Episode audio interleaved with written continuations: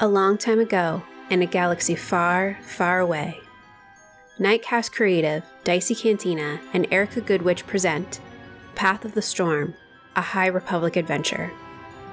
The Republic is in its renaissance. The new starlight beacon shines light and hope into the outer rim. But new threats lurk in the galaxy's shadowy corners, and it's up to the Jedi Knights to stop them. Hi, I'm Andrew, host of the Dicey Cantina, and in this series, I'll be playing Bekros, a Sentinel artisan and hotshot pilot. Hey, I'm called Erica, and you've heard me on shows like Dicer Brains, Coruscant Nights, and the Dicey Cantina. In this High Republic miniseries, I'll be playing Lodi Verton, a consular arbiter. I'm Mark, host of Coruscant Nights, and in this series, I'm playing Kel, a Draviton counselor teacher. Hello, my name is Doug Eberhardt, and tonight I'm going to be playing Horbo, the Gigoran warrior Shii-Cho Knight. Listen to Path of the Storm wherever you get your podcasts.